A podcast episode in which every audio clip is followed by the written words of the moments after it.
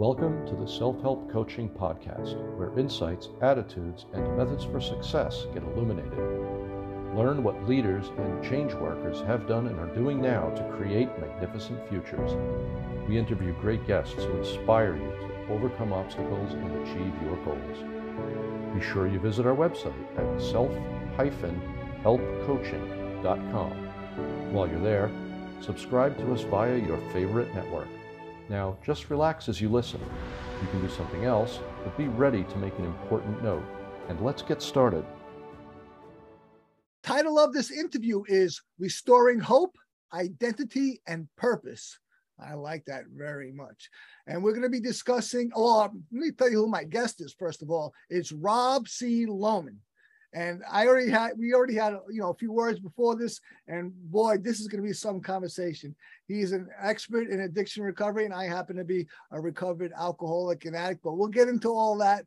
So let me tell you about what we'll be talking about with Rob. We'll be discussing his new best selling book, The Addiction Intervention Book. And we'll talk about tools and strategies to help loved ones and employees who struggle with addiction. And now about Rob. He's been sober since 2001. Rob, I got you beat. I got sober in 2000. So uh, I'm All right. All right. I'll concede to that one. You win. That's that's good. That's a good win right there. Fantastic, brother. Uh, and he's after a suicide attempt. Also, I've had that as well, Rob. So we got a lot of commonality. This is going to be great.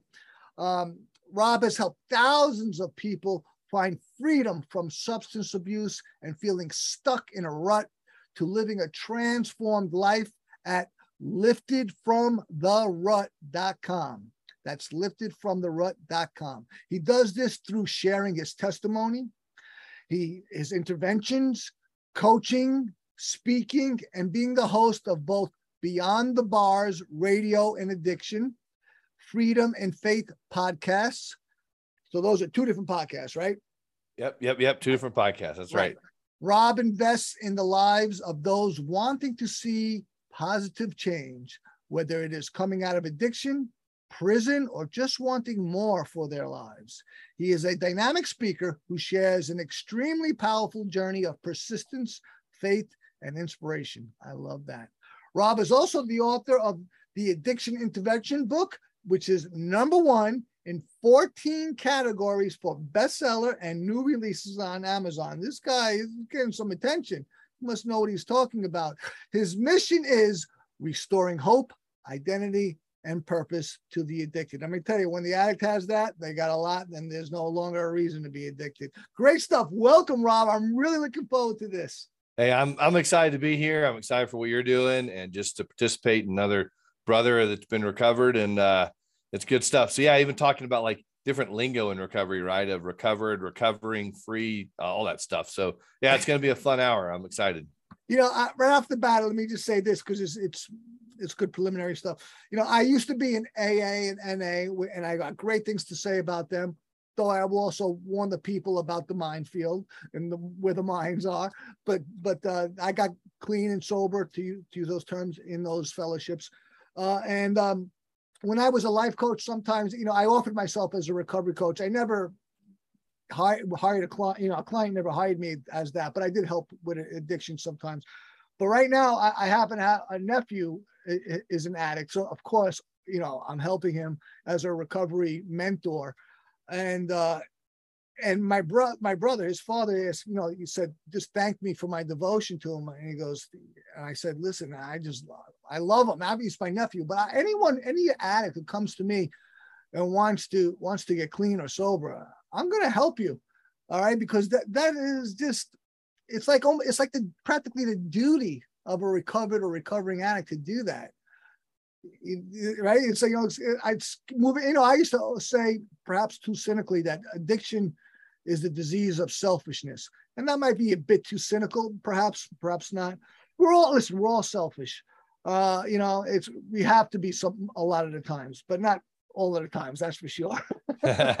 but, uh, you know, I really want to hear what you've got to say. Uh, first of all, tell me about your book. Tell me about, I want to hear about that real quick. Yeah. Yeah. Um, so one thing that's actually kind of cool, I want to tell you, um, I have a little free gift for your listeners because I know some people hop on podcast shows and then they get busy and like, oh nuts, I need to go back and re-listen to that. So I got a free gift for your people. If they go to freerecoverybook.com, they can go get a free reco- free book there, free download. It's free recovery book. It's awesome tools. And currently, it actually is my best-selling book. It's so it's not a physical book, right? They got it, it's on it's virtual, but um, if they want to go to Amazon, they can buy the physical book and all that. But it's a free download of my book, and they just go to freerecoverybook.com. And so that, let me understand this: you're offering the ebook version of your book for free to. Yep. So it's not the Kindle version. It's not the paper. It's literally just a PDF version, and people can go do that. And, and it, that that domain name will change throughout the years, right? So whenever you're listening to this, it could be something else. But currently, yeah, it's a copy of. uh my new book, the addiction intervention book on Amazon. And it was such a joy and, and fun time to write this because, and here's the reason why I wrote it because, you know, I'm an interventionist and a coach and speaker and podcaster and all that. But in the intervention field, there are a lot of inexperienced people, right? And there are a lot of therapists and counselors that have no clue how to help a lot, like a client with an intervention. And there's families that have no clue how interventions work, but they know they need one. Right. So what I did was actually interviewed a bunch of interventionists and narrowed it down to 10 individuals. They're all posted on the back of the book, but each interventionist has their own chapter in the book. Wow. And the reason is because, you know, there is no one way, as you know, chaos in addiction and mental health, it's all just like a big thing of spaghetti with, you know, pasta sauce and cheese and right. meatballs. Or, yeah, it's just a mess. So, um, so there's a lot of ways to help people. So that's why I wrote the book. It's it's an opportunity for me to share my story, my journey of faith, how I became an interventionist, and how I've perfected what I do, but also just a different perspective from 10 other professionals. So we have about 280 years of experience in the book and about 320 years of, of recovery in the book. So um, a lot of experience, and it's really so, I mean, I encourage people to go to Amazon and buy a physical copy, take notes, all that stuff, um, or they can do the ebook, but they can actually go download it now if they go to freerecoverybook.com. That's my gift to your listeners. And uh, now we can get into story and all that good well, stuff. I thank you very much. It's very kind, very generous of you. I, I, I, you know, I read reading all the time, of course. Uh, many, I read many of the books that I read on my phone are just PDFs, and I just, you know, I make marks and notes. That's nothing wrong with that at all. It's, it's super convenient. Yeah. So thank you. That's great. And man, all that that your book encapsulates with all that's a lot of people who know what they're talking about, man. That yeah. is fantastic. Yeah, and in that, like when you surround yourself around, like you surround yourself around other coaches, and I surround myself around coaches and interventionists I mean, I naturally become better at what I do because I pick up on new skills, new tips, new tools, and um, and and here, here's a good example of why I did this. Not why I did it, but something that happened along the way. And you know, there there was a family that uh, a friend of mine knew a family friend of theirs needed an intervention, and they were they were looking for interventionists. They reached out to an interventionist, and um, we're having a conversation with somebody else, and within the first five minutes, this individual was already recommending three treatment centers and telling them where they were going to go and what he was going to do. All right. They called me. And after the first couple minutes of talking to mom, she said, So where do you want to send my son? And I and I said, ma'am, I, I don't actually know where I would send your son yet, or even if sending, quote unquote, your son is the right thing to do. And she goes, Well, I heard you were good at what you do and you don't know. I said, No, that's not that's not what I said. That's what you're saying to me. But what I said was, I don't know yet. Why don't I know? Because I need to spend time with you. And in this case, it was you. And I need to talk to your husband.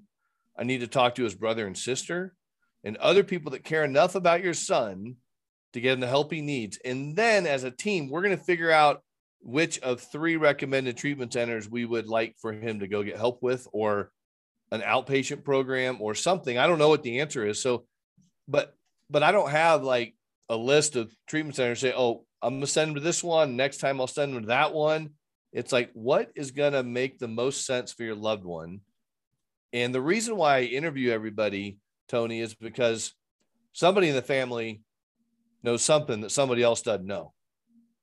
And so many things come uncovered, and I do it confidentially. So you know, I've had people tell me that, you know, the dad raped them, raped their son or daughter when they were young and they were kids and, or, or fondled them or did something that, uh, you know, molested them.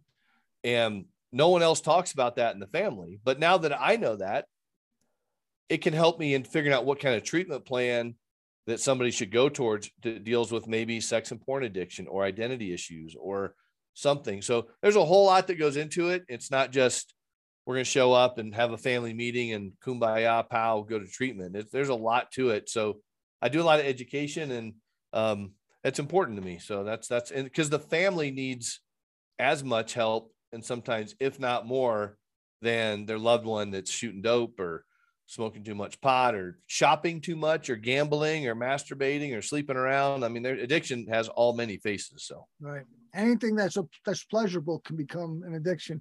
Yeah. Let me let me run this conundrum by you, Rob. Uh, I care for someone, and uh, some of the people who care for him, they know that you know I, I have a lot of recovery, uh, and so they asked me to do an intervention. I said I'd be happy to. Uh, so uh, we've got to get the people together and then get them over there. The people were are so intimidated by him. He's a very he's a you know alpha personality uh, that we just couldn't get the, this intervention coordinated and organized. So it never happened. And there was multiple attempts. You got any advice on that matter? Um, my advice would be read the book. The addiction intervention the addiction intervention book will give you all the tools that you need to host your own family intervention. Um, but I'm, so go, I'm going to that website. That's right. That's right. You can just go to addictioninterventionbook.com and all that good stuff. So, um, but and and that's that's a great question because is it possible for a family to do their own intervention? Yes. If you're prepared right and have the right tools in place and the strategies and you understand what treatment looks like and you do your research, it is possible. Does it help when you have a mystery person in the room? Almost all the time. Yeah. Because they're like, well, who are you? And I'll tell them my quick story. Well, da da da da da da da. Went to prison for a little while, go down the gamut and say, and now I'm here. Why? Because your family loves you so much that they're here. If they didn't, they would just let you fail. So in your situation, you know, the, the alpha, right, that controls everything and everyone's scared and intimidated by him. Well, I do have news for people. That person is pretty scared inside too. They're just not letting anyone see it. Mm-hmm. So it's great when the stoic male or male or female, you know, successful business person, you know, cracks and breaks down in the intervention and starts crying, and uh, they're just like, I can't do this anymore. And so inside somewhere they want help, but they're just too prideful to help. They're too prideful to ask for the help because, well, what do you mean? I got my business is running great um, you know, my wife's got every, or my husband's got everything he or she wants. The kids are good. They're going to college. You know, it's just kind of this posture. And it's like, yeah, but it, no one knows you. And the question is, don't you want to be known? Back to the hope, identity, and purpose thing. Don't you want people to really know who you are instead of the facade you put on? So, in your situation, you're asking about, um, yeah, go read the book. And um, I'm going to do that. But but family, it's interesting because you could say, everything I would say to this loved one you care about. But they hear it from me and they're like, oh, wow, I never heard that before. Mm. But because the family's screaming at them and just like, you need to do this instead of, and here's the question I love to ask people. So, my whole philosophy on interventions is let's bring the bottom up to your loved one, let them make the decision on what they're going to do and teach the family boundaries. And with that recipe, if the person's not ready for treatment or to get help on that day, they will be soon because they can look back on that and say, man, my brother or my my my my loved one Tony, he came to me and and the family gave me these uh, great options to get help because they cared. And at that time, I was just too prideful and whatever. I wasn't going to take the help, but I'm ready now. So, will you guys still help me? And I've got you know hundreds of examples of that working with families and but when the family holds to the boundaries and does some of that the stuff that i teach them and we talk through then change happens especially for the family maybe not the loved one struggling with addiction porn gambling shopping whatever yes. but eventually that person will come around. And if they do crash, if they do go further down and hit the bottom, lose the company, um, go to prison, get a DUI, whatever, get divorced, they can at least look back on that day and say, man, you guys really did try to help me out. And I just kind of flipped you off and gave you the middle finger and said, we're done. Um, but so at least the family knows they did the best they could on that day. And then their loved one chose. Cause I'm not, I'm not a fan of, all right, go to treatment or get your bleepity bleep out of the house now. Now, those are situations where that's appropriate. But for the most part, I don't like to ever go there because all that is is shaming and beating. I mean, it's we need to be loved and we need to look at where we want to. Re- and so, oh, the word I was going to say earlier is I like to ask people if you're ready to finally invest in yourself, no matter what anyone else thinks. This is all about you. So I love know it's all about them and the, the alpha. They love that. Of course, it's about me. I made that mm-hmm. decision. I did that. Like you're right. It's true. Right. Now, what did you mean by bringing the bottom up? Okay. So you, I hear families say often, they'll call me and say, well, maybe we'll just wait until Billy gets a DUI. Or maybe we'll just wait until his okay. wife leaves leaves him. Then he'll get the message. And I'm like, why go through all that pain when you can literally offer up a present and say, here you go. Take it now or not. Or if you want to crash and burn, go do it. But we will love you in your recovery, but we will no longer love you in your addiction. Right. So just that's saying that the bottom is here. Yeah, it's here today, right now. And it's someone right listening now. right now, someone listening right now, sitting there going, "Oh," and I'm like, "Man, right now, today, can be your bottom in this moment if you reach out for help. So call a local crisis center um, if it's just you struggling. Right, go to an AA meeting. I mean, when you and I got sober, it was like the AA and NA, all the A's were back then. They didn't have smart recovery, Dharma recoveries, like celebrate recovery. I mean, they may have had celebrate recovery back then, but they didn't have all this other stuff that's available. IOPs, like OPs, like all these programs, they just weren't totally around like they are now, 22 years, 21 years later. Fantastic. Let's take a moment to hear from our sponsor, and we'll come right back with Rob Lohman. And now we, that was great. That was awesome. But we're going to get into the meat. We'll get into Rob's background and a lot, lot more when we come right back. This episode of Self Help Coaching is brought to you by Perficio. Perficio learns more about you as you make progress and then uses that information to help you even more. It is quasi AI.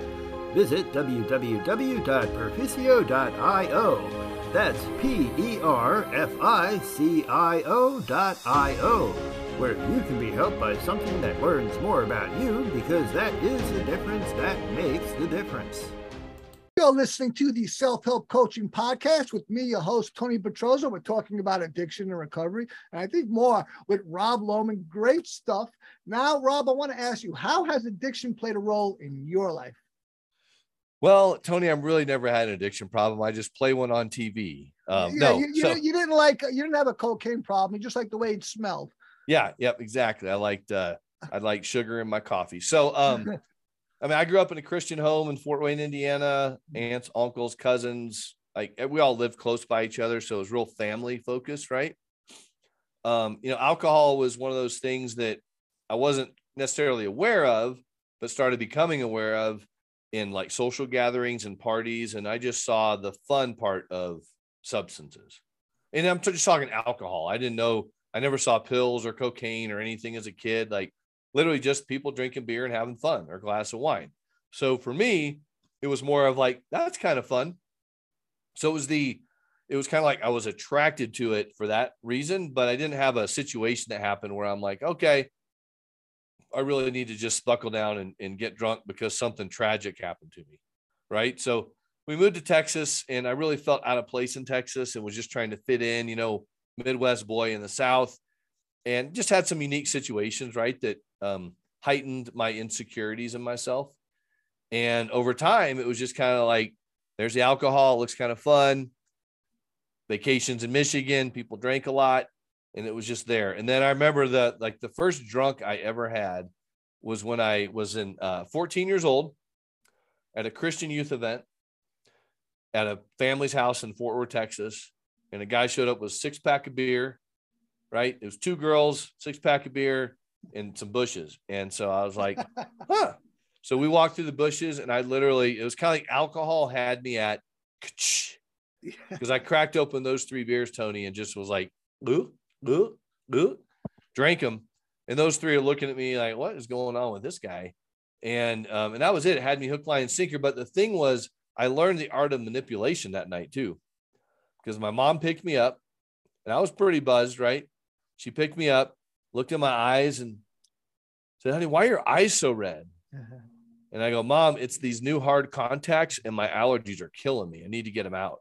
And okay, sounds good. And so, you know, for the next 15 years, I just blamed it on my contacts. But um and uh but that but that was it, man. I mean, it just it's kind of became the things that we did like on like at the lake with older because my brother was older and older friends, right? And older like people I grew up with, and it was just always around. So really, I'll just say from 14 to 29, alcohol was just a centerpiece of a lot of the fun that I had, you know, and um, so high school we'd go get drunk at lunch and go back to school, or not drunk, but we'd go drink at lunch, go back to school, drink and drove all the time. But I had straight A's pretty much, so it was like there wasn't a a spotlight on me, right? Right. And I always had friends that were worse off than I was. The way you stand. I know you may maybe you had some friends like that, and you're like, oh man, Fred is so much worse than I am. Look at Fred. And um, and so that was kind of the journey. And see, uh, I'll tell you this right now because right now I'm, I'm doing a swim for recovery campaign, and the reason I'm swimming for recovery is to create awareness, draw attention to breaking free from substances and living a substance free life, right? And so I'm sharing recovery stories every day in the month of September and just to have people have these connection points they can get with people, right? And I did that because swimming has been a big part of my mental health since I got sober. It was a big part of my addiction because I swam all the time on swim teams. And senior year, I quit swimming instead of quit drinking just because it was taking over. And I don't know if I could have been like an Olympic swimmer ever, but I wasn't, I was not a bad swimmer. I was pretty good. And so that was just one of the things I sacrificed at a younger age is alcohol took over and instead of swimming. So that was part of my pain early on. You know, in in in relation, you know, I I make I can I have my I trace my genesis to my addiction to my father leaving home, and I say that with any blame I had for him is I've forgiven him and I realized that there was really nothing to blame as I matured. You know, my father did the best he could with the resources he had at the time. That all said, I was very into scouting, but after he left home, I, I you know, I, you know, there, there began the sense of inadequacy. That was it, you know, and and that's at the root of almost all addiction, if not all. Uh, and um, but uh, I had a great sadness, you know, and later on that sadness became a great rage. But I was disconnecting from the world I was a I was a great scout, very into scouting, and then I quit the scouts. The scouts tried to get me. I was like, no, no, I lied about. Oh, I can't, I can't, you know. So I started withdrawing from life. Yeah, yeah. And that, and boy, that reconnecting with the world and life is a critical part. Has always been a critical part of my recovery. Yeah, and recovery is so key. I mean, you know, the especially now because I mean I and we'll get to this a little later, but I mean I had a mental breakdown in recovery year 11 of recovery that sent me to prison for a little while, and it was all related to this mental health stuff we're talking about. So it's not just about the substances; they're covering up the pain, right? And and then later on, I learned what the pain was, you know, and just trying to fit in and feel accepted, and some things that happened as a kid I like blocked out, right, and then you know nothing nothing crazy still. It was just kind of stupid stuff, but it's it's kind of the thing like my, my one of my mentors dr neil anderson says this a lot. Um, he does a lot of like freedom in christ ministry stuff because that's kind of where my faith is. And he talks about in life we have these traumatic things that happen. And they're traumatic. I mean you we, you and i've heard stories over the years right of just some traumatic stuff especially as podcasters and interviewing people. You hear some pretty stu- stuff you're like i could see why you'd be pretty pissed off at god I could see why you would not trust men or women, right? And you hear mm-hmm. these kind of things, and and he said something to me what once that at first I was taken back and I thought it was kind of offensive, but then I thought about it and it was really true. It's he said, Rob, the traumatic event in people's lives happened it's already done. It happened. The event itself is done. It's the lies that we believe about the event that have defined us that carry on. And that was really powerful. At first, I was like, well, yeah, well, what about when someone gets raped? You know, and they were you know, like drinking or something and they had no control over it. And he goes, yeah, Rob, but they're not getting raped over and over and over and over and over again. Right. They're in their mind, they are. And that's what needs to be healed is, is the trauma from the event. And so, and again, but I was I was offended at first because I was like, man, that's pretty hardcore. But the, tr- the truth is, traumatic things happen, and then we believe lies about ourselves to go forward. So I believed over my life that I sucked, I had failed, I'd never be good enough. I had this fear of success throughout my life. So when I would put potential and alcohol in the same room or drugs or whatever, you know, um, al- alcohol would beat potential every single time. Yep. And so I had these lost opportunities that I had to grieve over time. And, and it was th- those realizations were like, wow, that it was pretty powerful. So it's just listening to people smarter than me and trying to figure out life. And uh, so I've surrounded myself around mentors now in recovery, but getting to the night, you know, the, when I got sober, it was not let, easy let me journey. let me compliment that real quick, Rob. Very often when uh, when people have trauma, when you know, in, in the past, obviously, we say to ourselves that we can't heal from it. Okay, or or and then there's this even more insidious. We shouldn't heal from it. Oh, I, I should not heal from that because that was just too bad for me or for, or uh, the weight of such a the consequence of such a crime or travesty boy we say things to ourselves to keep us down it's it, what what an existence to, what a, what a thing the human condition yeah. Well, it's comfortable there. yeah it's comfortable to and and again this it, i always say that if this offends somebody it's it, take a look at it yourself. Mm, it's like we can stay in the victim role as long as we want. Absolutely. I, i've stayed in the victim role for things in my life. And it's like all i did was cause me pain directly but then indirectly people around me pain because i'm holding on to it. And so as, as i said like an early recovery would say you know unforgiveness is like drinking poison and waiting for the other person to die Mhm. and the only person staying in bondage by having a grudge against someone is you. If you want to go from bitter to better, I have to change to be better and let it go. And it's not to say that we're going to forget, right? Because we the memories might still be there and stuff, but it's forgiveness is for the person is for me.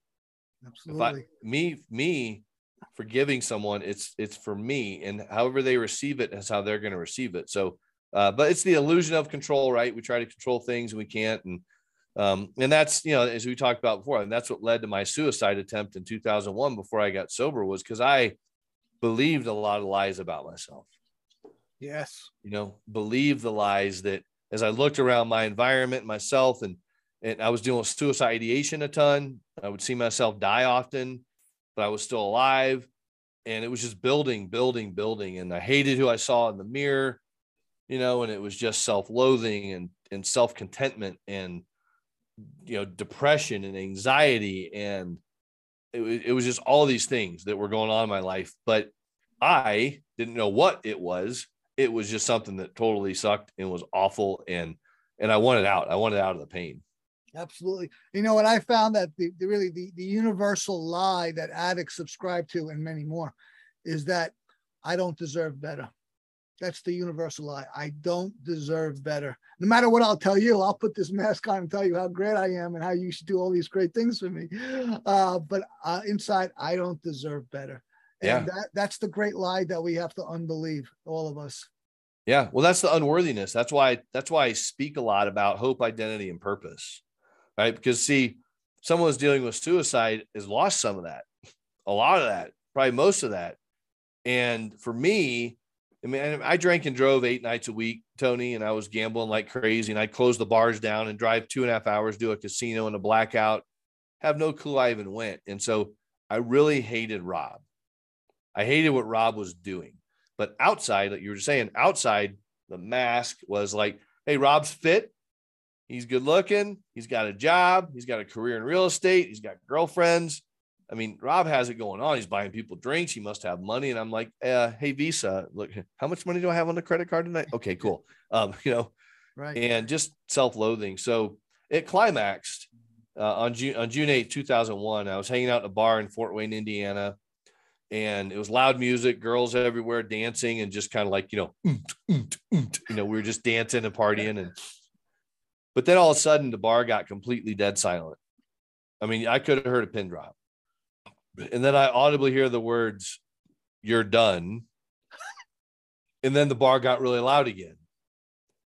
And I'm looking around the bar, Tony, and I mean, I'm the only person that happened to in the bar. And I feel like that was God saying to me, You're done. Wow.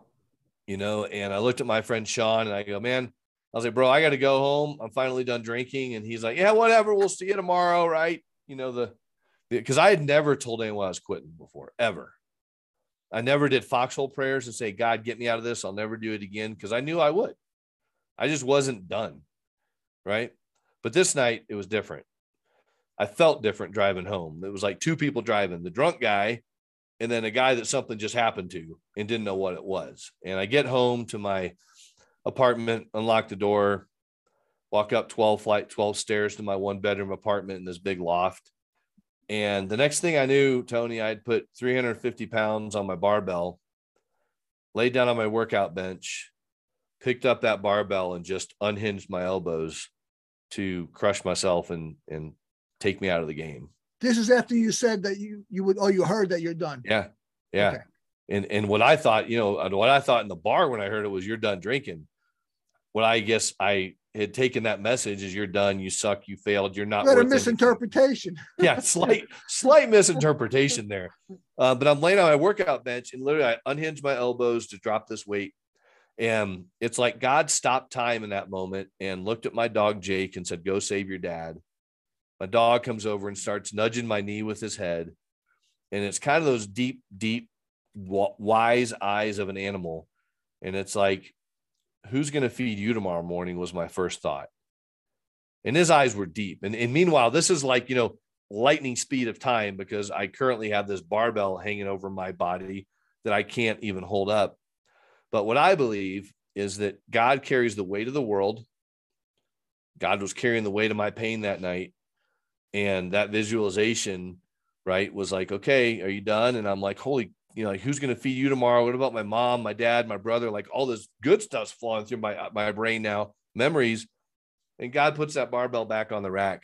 And it was in that moment like i can hear the metal hit metal but my whole life changed right then in that moment. And i slept in peace for the first time in decades. I mean decades oh, that's great yeah. Let's take a moment to hear from our sponsor, and when we come back, we'll be talking about a lot more. But I'll I'll I'll, I'll briefly go into my bottom and my suicide attempt, uh, just so I won't be outdone by you, Rob. Great stuff, Rob. I'm loving this conversation. We'll come right back with Rob Lohman. This episode of Self Help Coaching is brought to you by Perficio. Poor finances are the leading cause of stress, divorce, and general troubles. Financial managers, coaches, and consultants are great, but responsibility rests with you. There are new answers. Visit www.perficio.io. That's P E R F I C I O dot I O, where you can truly learn the foundational attitudes and methods of accruing wealth and staying wealthy. You're listening to the Self Help Coaching Podcast with me, your host, Tony Petroza. We're speaking with Rob Lohman we have a lot of commonality and, and this, Rob has got a lot of knowledge and expertise and he's sharing uh, with us about his own personal story. He just talked about, well, uh, would you say that was your bottom? That was my bottom with substances. I had another bottom later, mental health wise, 11 years later. But from that point forward, God, and I was a guy that could drink like two bottles of scotch in a day, sales and marketing type stuff. But from that moment forward, God completely removed my desire and obsession to ever take a drink again. And I've not had one wow. craving, not one craving in 21 years, even with going to prison and all this crazy stuff that happened later. That, but that's relatively rare, Rob. I think it is. It is. Yep. Now, well, my bottom, my bottom, I heard the news of the death of my favorite person in the world, my sister. She was killed, ironically, by a drunk driver. And that's when I said, I'm done. God, I didn't hear you're done. I heard I'm done. And it was my own voice. And, and that's when I took all the suggestions that I wouldn't take. I took them all and I Mm. never had to use again. And that was my bottom. And that's not an uncommon story. Very much more most common is that people to their own actions or to the actions of somebody else that affect them directly, you know, it's they feel so much pain and decay. But th- for me, it was just hearing the news of my sister. Yeah. That was my bottom. But let me tell you about my my suicide attempt is when I I had I was staying away from drugs as best I could, way preceding that that bottom. Uh, and uh, but life had become too painful for me. It's psychically painful. And I put a gun to my head, a muzzle, you know, the muzzle uh, resting on the temple, finger trembling on the trigger. And I said, God, is there anything? I was looking in a full length mirror, naked. I was in better shape than if you want to visualize it. and, and I said, God, is there anything else before I pull this fucking trigger? And I'm not saying I heard the voice of God, but I heard there was something that told me, put it down. And, and I put it down. I, I laid in bed for three days, phone ringing off the hook, tapping my feet together obsessively for 72 hours, if you will. Not not the not the heels like Dorothy and the Wizard of Oz, but the, the balls of my feet. Until my mother came over finally said, Everybody's trying, you know, people are trying to get a hold of you. What's going on? And I said those magic words I never uttered before, and that was, I need help. And that was the beginning. And that was, and I was already had an attempted recovery. So it took me eight years, eight years to finally get successful in recovery. Six, about 600 attempts, 600 times I quit drinking and, and using other drugs until I finally surrendered to the program of uh, AA uh, and NA. And, and I endorse those programs. Uh, but like I said at the outset, there are things to watch out for. Yeah. Uh, but uh, great stuff, man. You know, it's if you, you know, and of course, you know, you're an interventionist. You probably have worked with rehabs and detoxes, and I, you know, and I don't, I'm not against those, but you know what? Uh, in my experience and observation, a person gets or stays clean or sober when they want to more than anything else. They'll do it, and when they don't, they're going to continue with the shenanigans because the problem is yourself, not yourself as a person, because you, you know, it's the lies that you say about yourself, as you already talked about. It's your own thinking. That thinking must change. That thing, Yeah. that's the culprit, not you, the person. The thinking of your of your brain, of your mind. That's the problem. Yeah and just retraining your brain. I mean that's why there's so much talk these days about neuroplasticity and neuroscience and just kind of you know cbt all these different therapies and things to help really rewire the brain. And because that's why i mean my business called lifted from the rut which is what god gave me when i went to prison is a name of something i would do later on in my life to help lift people out of their ruts. And that's what we get in with our addictions we get in these ruts of just kind of like hey bro just drive the next street over there's no liquor store and quit going down the street where there is one. It's like, but my car just automatically ends up in front of the liquor store every single day. And um, and that was one thing a buddy of mine said. I was trying to quit gambling, which quitting gambling was being freed from gambling was so much harder than substances for me Wow. because gambling so gambling is a process addiction right because you don't have to put a chemical in your body to gamble about dopamine and just dopamine depletion and synapses not firing and brain chemistry and all this stuff right? And when you love gambling like risk taking and adrenaline and impulsivity gambling's a great fit for that. And it's even tied to the same part of the brain where um, sex addiction porn addiction and food addiction shopping gaming they're all tied to the same part of the brain because again we have to eat food if we have a food addiction but we have to learn how to have a healthy relationship with food. We have to deal with money because we got to pay bills we got to earn money we got to do life right but we have to have a healthy relationship with money. And it's like sex and porn addiction. I mean god created us to be fruitful and multiply and to have children and, and grow and nurture and be in relationship with people but we still have to learn how to have healthy relationships with people right? So so some of those things are harder and when people break free from substances then the real work begins. And then other things come up like the cornucopia of addictions. And um you know and that was a continual part of my journey. You asked about like my bottom and i feel like i've had two of them. One substances right? And two mental health. And you said you were 11 years sober when you had that mental health breakdown. yeah I, I would say 11 years without substances because sobriety is up for debate right because what what really is sobriety is it abstinence or what is it but Right. for me you know, I was I was single when I got sober. Uh, were you single when you got sober or no? Yes. Okay. And then later on, I got in a relationship with my wife, right? And then I had kids, and I had a business. Life got busy. Like I'm too busy to go to meetings. Tony, I'm too busy. Tony, I'll catch you next week. I'm too busy. Thanks for the call, Tony, but I'm too busy. Can't make a meeting this week. And um, but what, what I thought I thought I had really strong faith, but it was really shallow roots of my faith. So fear over became faith, scarcity mentality took over abundance. And over time, I just kind of broke down. I started dealing with suicide ideation again. You, know, you suck, you failed, you'll never measure up.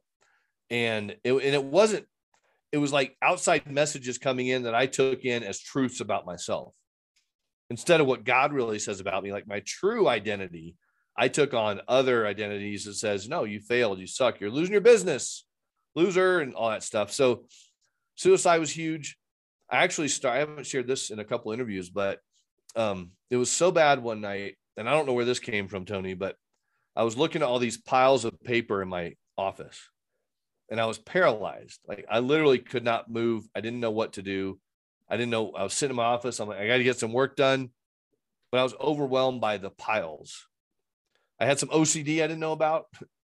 So I was overwhelmed by piles. And all of a sudden, out of nowhere, I literally took my fist and I clocked myself in the side of the head. And I literally had like a flash of light, like getting punched. And I hit myself hard because I hated, I hated myself. And I started beating myself up. And You I mean, did wait, and you hit yourself more than once in that event? in that in that event no. But over time that actually felt good because what it did was it gave me a shot of dopamine. Uh, and then i could function because see i was still gambling a bunch. And so i was all over the place. So but i also hated who i was. And i would i would get so mad at myself that i would and i used i wear glasses sometimes too and contacts but i would hit myself so many times on the side of the head i couldn't even put my glasses on. Oh my God. No one ever knew that Did, didn't Ever- you ever hear of balancing it out? You got to give yourself some lefts too. Yeah, I was like boom, boom, boom, uppercuts, you know, and it was like a it was like a, a game show, right? And and it was so scary, man. Um, I lost my insurance agency uh, at the time due to sales and production numbers. My wife quit her job. We were in a really bad place. I hated who I was. You know, I was gambling like crazy, and I, I snapped in February 2011 or 2012. I just snapped one night, up late, had a mental blackout, and lit some boxes on fire on my covered patio. There's a lot of detail in there, just shortening it up for your show, but I set some Mhm. boxes on do you attribute that to a loss or decline of recovery or something else, maybe peripheral or direct? So I- relate it to okay. I- I look at this. A guy's brain is like a waffle. We put work over here, recovery here, relationships here, money. Like Compa- compartmentalization. totally. And then imagine that waffle becoming a pancake all of a sudden with syrup and it, everything just melts. Ah, okay, That's what happened to me that night. excellent metaphor. And I just lost it. You just, you just lost it. You just out of character collapse. moment and and set some stuff on fire on my patio and I couldn't stop it. And nobody got hurt, thank God. It was a townhouse community. Wow. lost pretty much everything. Um, ended up, you know, long, long, long details there, but lied about it, confessed to it, got sentenced to prison, looking at 13, two years of work release to 56 years in prison. And uh, God did some amazing miracles in that. And that was in 2013. Wow. That's fantastic. Let's take a moment here from our sponsor, and then we're going to get into your program. I want to talk about Chameleon and, and your program. Great stuff. Thanks a lot, Robert. Really, re- you know, I'm really behind in, in my my structure of, of my this interview because we're having such a wonderful organic conversation Yeah. you know, packed with, I think, very valuable information. But, uh, you know, if, if we want to extend this conversation, then we will. It'll be our agreement. But uh, I'm, I'm thoroughly enjoying this discussion. We'll come right back with Rob Lohman. This episode of Self Help Coaching is brought to you by Perficio. Ever heard of accelerated learning techniques? What if you learned more deeply than ever before? What if you remembered what you learned far better than ever before? Visit www.perficio.io. That's perficio.io, where you can understand perhaps better than ever before. You're listening to the Self Help Coaching Podcast with uh, with me, your host, Tony Petrozo, having an awesome conversation with Rob Lohman. Okay, we just, Rob talked about his, some of the, the, things that happened to him. Now let's get into him uh, as a recovery expert, if you will. Um, now, uh, describe what it means to live the life of a chameleon. Okay, that is that that's a, a one of your terms. Yeah. Uh, uh, I, I, like this term. Elaborate, please. Yeah, I'm work. I'm working on a whole theory about this, so stay okay. tuned for future information. But okay, um, great. So we think about a chameleon, right? And what do chameleons do in their environment? They, they match. Ble- they blend in, right? You can't tell difference from one to the other. And that was kind of like my life. It's if I needed to act differently on the swim team versus talking to grandparents versus talking to the police as I'm in trouble to whatever, I could just blend in and fit in and really kind of manipulate the situation so I'm undetected. And that's kind of, and over time though, as a chameleon, you don't really know who you are. Am I red? Am I black? I just went by a yellow sign. I turned yellow, but a minute ago I was green. And so you lose your identity in my opinion, living this chameleon lifestyle, which is Absolutely. why I'm so passionate about identity. So that was kind of like my life, you know. I looked like I had it all together. I had 20 masks I wore, I fit in, and uh, just had no clue who I was until you want to know where I found out who I was, Tony? I found out who I was in prison. Oh, wow. Wonderful. You know, I mean, I was I was looking at two years of work release to 56 years in prison. You got humble. Yeah, got a third third. Well, I had uh, humble, but I had time. So I went to prison on a five year sentence. I had two charges totaling 13 years. But while I'm sitting in my cell, I'm just like, I got time. So I read. I just read books. You know, that's what prison gave me was time. While my wife was home being a single mother, trying to figure the kids out, they were three and five at the time, and just did an amazing job with them and stayed with me. And we're working through stuff still and just kind of, you know, collateral damage, right? Um, but while I was gone, I just studied. And I'm like, I got to figure out who the heck I am. And so I studied. I've been a Christian my whole life, but my actions didn't show it, right? So I actually read the Bible from front to back. I was listening to radio and it said, Hey, and this ties into what I do now. It was, Hey, read the Bible in 90 days. So I did, you know, and I, and I got it. And I was like, holy cow, that for me, my faith, I'm like, this stuff's true. Like I'm, I'm in. And I read 42 books when I was incarcerated and, uh, had a went to like 12 life learning classes. So I just became a sponge of information. Learn. by the way, Rob, when I was in jail in Los Angeles, I was homeless and then I wound up in jail. They called me the librarian because I was the only person who would be in the library reading books. I was, oh, wow. Everyone else is out, no one except for me. I'm like, what better, what better thing do you got to do in prison than read books, man? Yeah, like, there's only so many burpees you can do, right? Right, right, right. And and it was that thing. I actually have my prison box right behind me here, and I was reading through that, just the wonderful notes and things that people supported me and and everything. But while I was incarcerated, I um I just started listening. I was like, God, what do you how, how do you want me to use this? Because I'm not going to waste this. And I just started drawing, and it was like I'm a bubble guy. So when I do coaching, I'm all about bubbles. Like, you want to do this thing in the middle? Let's draw a circle. And it was lifted from the rut. And then what does that look like? Well, I want to write books or create programs or and I hadn't done any of this stuff before. So I just started drawing these bubbles and then if I want to write a book, well, how do you write a book? Well, you got to do this and this and this. And then those have bubbles. So it's kind of like, where do you start? Right. But all of that, writing it down on a piece of paper, you know, you had to order off of the canteen and get your paper mailed to you, sent to you in the, in the gym and go pick it up. And I just started writing in there and it was like, I, I just wanted to help people. So lifted from the rut is that. And then it was writing a book. Well, you know, I now have the addiction intervention book create programs to help people. Well, now I do I do coaching for people with, you know, with coming out of addiction. I don't coach anyone in active addiction. It's like there's free programs out there. You can go to AA, it's free, it's simple, smart recovery, celebrate recovery. Like there's there's if you have no money, there's you know, crisis center programs, there's all that, right? Um, because I'm more of like a professional coach. So when people are have a little sobriety under their belt, they want to get their life on track and how start. Much, how, how, much typically? How much sobriety would you say?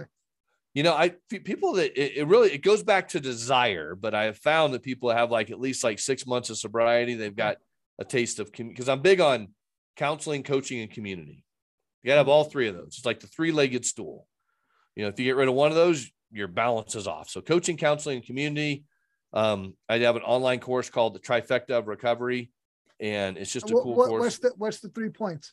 Uh, so it's it literally is just the coaching, counseling, and community, and Okay, within that, I break I break it down on how to incorporate that into your life because we have to understand from where we come, but we don't stay there in a victim mentality, right? Like you said earlier, we we have to understand it, but we also have to have community that we can enjoy the present. But coaching is going to help us see the future and where we want to go Absolutely. right? It's like past, present, future. And they, one of my friends said once, he goes, Well, you know, Rob, he was an older guy. He goes, and you probably heard this too. It's like, you know, if you got one foot standing in the future and one foot standing in the past, you're pissing all over the present. and I was like, You're right. And so, how do we enjoy the now?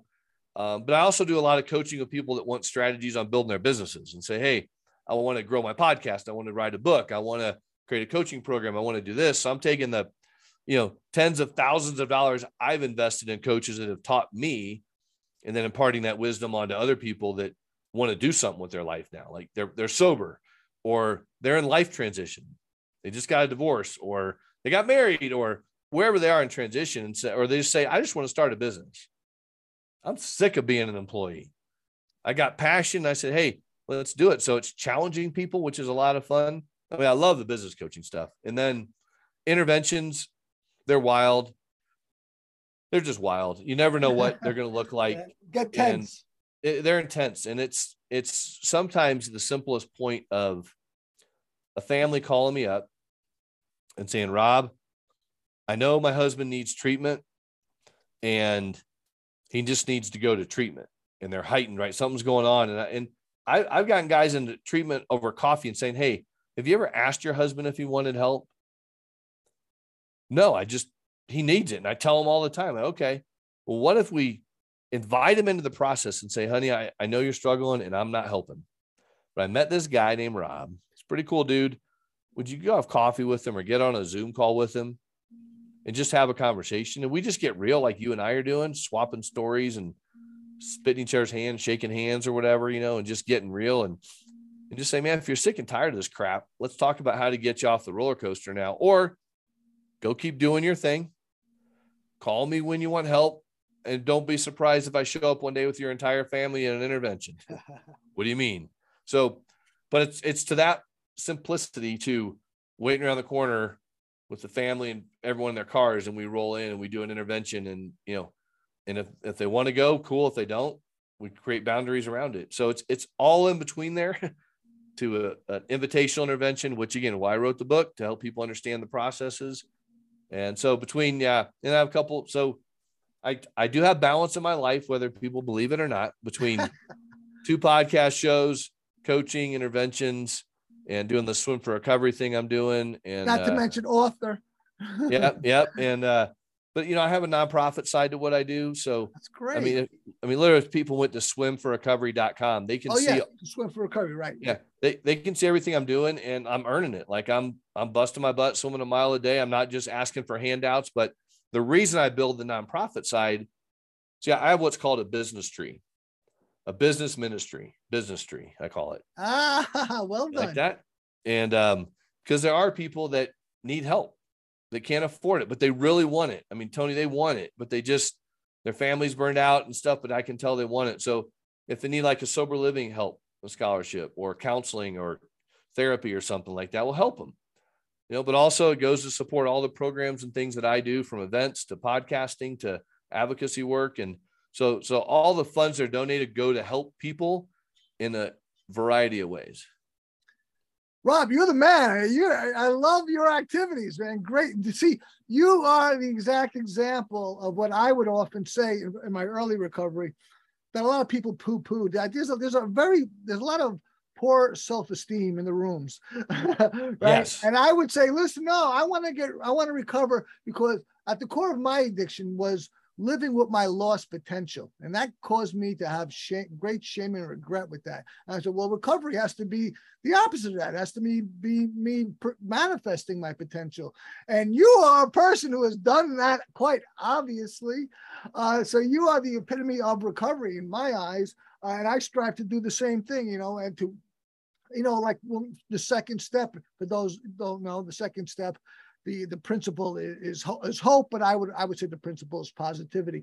And and um, the second step, I was like, okay, well, what hopes do I have for my life? Well, actually, if or, or you know, I actually have a lot of hope. And what and what if I even drop my my self-limiting beliefs? What hopes would I have? Wow, I got even bigger ones. That's what fuel was at the heart of my recovery.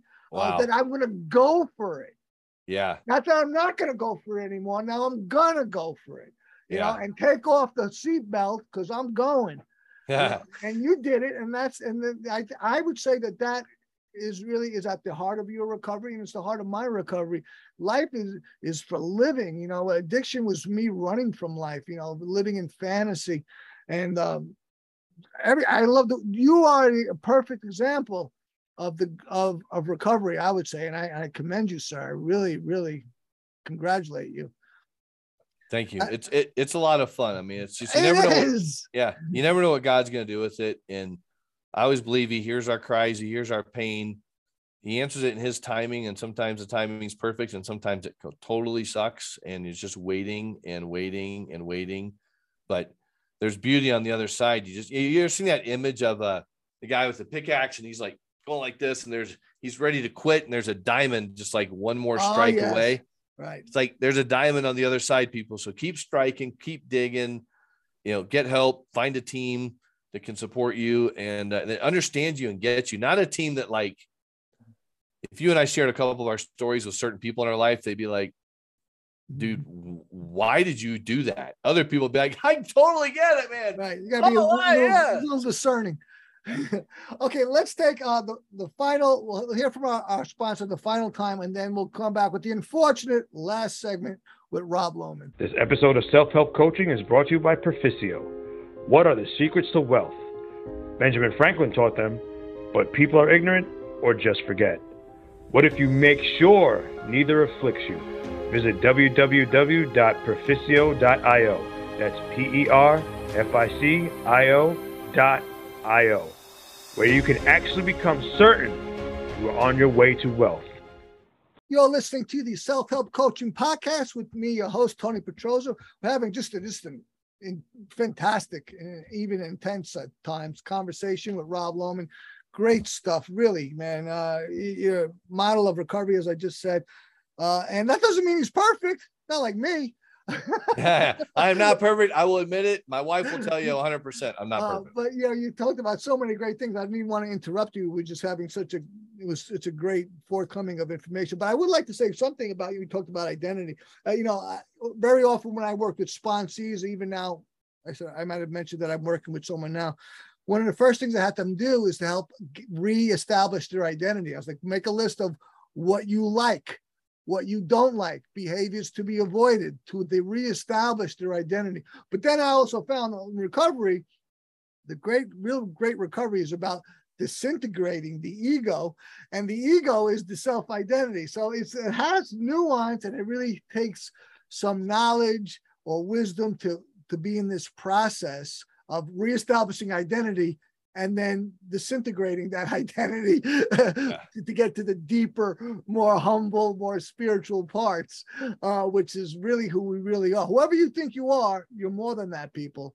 All mm. So uh, great. And and and I, you, I like how you went into the coaching too. You know, and I created a virtual coaching program, program Proficio, that's gonna is the world's first true self help coach. That's gonna revolutionize uh, self-help going to transform it. And you know you're a specialist and you're as an interventionist uh, even and as a recovery coach but but as a business coach what i did with proficio is that i take the, all the experts or you know that it takes any author of any self-help book and it coaches a person to learn that stuff and most importantly apply it. So like you can take i can get a million rob lohmans or or million or a million different specialties to all be plugged into Proficio, and whoever wants that specialty, they're going to get it, and it's going to have massive success. But we awesome. all do our we all do our own thing, and and and you and I, and I I say this, I'll say this as humbly as I can. We we are really models of recovery success because with addiction, it, you know, addiction addiction doesn't make a person not a person. That's ridiculous. You, uh, you know, in psych, psychological terms, it's a maladaptation. All right, but you're still a person, but you have so crippled yourself. You're so crippled. You, you, you're living. You're you you you're firing you're firing on one cylinder to use a car metaphor, and that's no way to run a race. You need those cylinders firing. You have cleaned those spark plugs. You're firing on on those cylinders. Me as well, and that's what recovery promises any person is that you can have the life that you're supposed to have. Just have to get out of your own way. You gotta, you gotta, you know, do some. If you if you buy the AA or NA model that you're broken, well, guess what? You can be repaired. And if yeah. you don't buy that, that's fine. You don't buy. You don't have to buy the disease disease model. You know, disease. All right. Uh, you don't have to buy that model, but you do have to change yourself. You change yourself. You offer you offer people all sorts of change on on, on the addiction side, on the regular side, on the business side. Uh, you know, this is what recovery is supposed to be is that you are being who Rob Lohman's supposed to be, doing what Rob Lohman's supposed to do uh, you know, and, and God, God, bless you. And I say that in the most non-religious way possible. By the way, I, I still consider myself a Christian, though most Christians would not say that. Um, you know, you don't, Tony, you can't have those beliefs. No, no. you know, oh, oh, guess what? This Christian has them. Yeah. Right. Yeah. Uh, you know, so I, I, love what you're about, man. Uh, you have been a fantastic guest. I really appreciate it. Do you have any any uh, final remarks for the audience? So, do I have two minutes for a story? Absolutely. Right. You, Rob, I give you three. All right, sweet. All right, I'm gonna tell you about a black bear. So, my wife and I were coming back from uh, a, tr- a, trip we went over to Steamboat Springs. We are running a half marathon for a team leukemia for a friend of ours to support him. And we're driving back over this place called Rabbit Ears Pass. And I, I look at my wife and I say, Hey, babe, would you pray that I would see a black bear on the way home? She's like, Okay, whatever. I've lived in Colorado my whole life and never just prayed and saw a black bear. And so they're asleep. My wife and kids are asleep, and we're driving over. We're coming into Silverthorne, Colorado. And on the right side of this two lane highway, there's these two Ford F 350s. And they're all they're looking into the into the field. And I'm like, no way. I slam my brakes on, whip a U turn at 55 miles an hour, turn back the other way. And there's a huge black bear crossing this two lane highway. And we see it go in there. And my family woke up, and the black bear disappears into the like the brush, right? He's just gone. And I'm like, that is so amazing. We laughed, we cracked up. It was a beautiful thing. And a couple months ago, a couple months after, my wife, she bought me this black bear. So I know if you're not on video, you can't see it. So she bought me this black bear.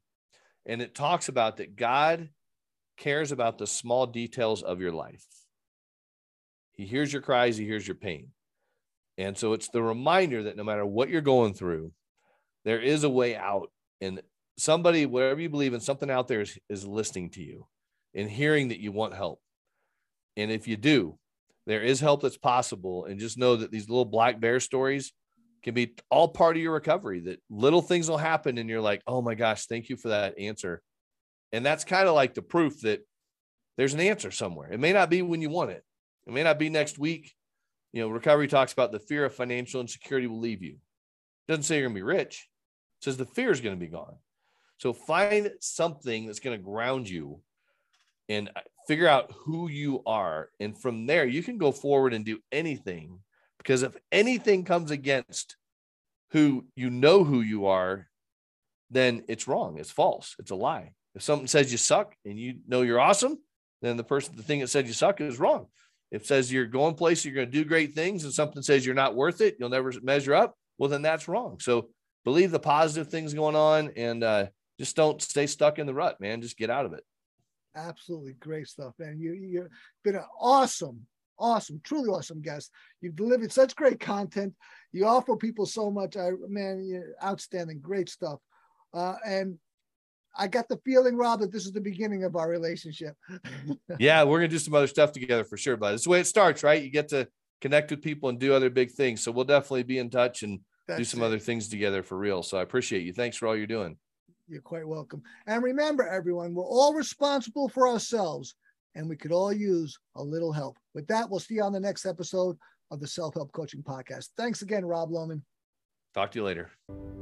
Thank you for tuning in to the Self Help Coaching Podcast, where insights, attitudes, and methods for success get illuminated. Learn what leaders and change workers have done and are doing now to create magnificent futures. Remember to visit our website at self-helpcoaching.com and enjoy even more great episodes like this one. Again, while you're here, subscribe to us via your favorite network. We look forward to seeing you next time on the Self Help Coaching Podcast.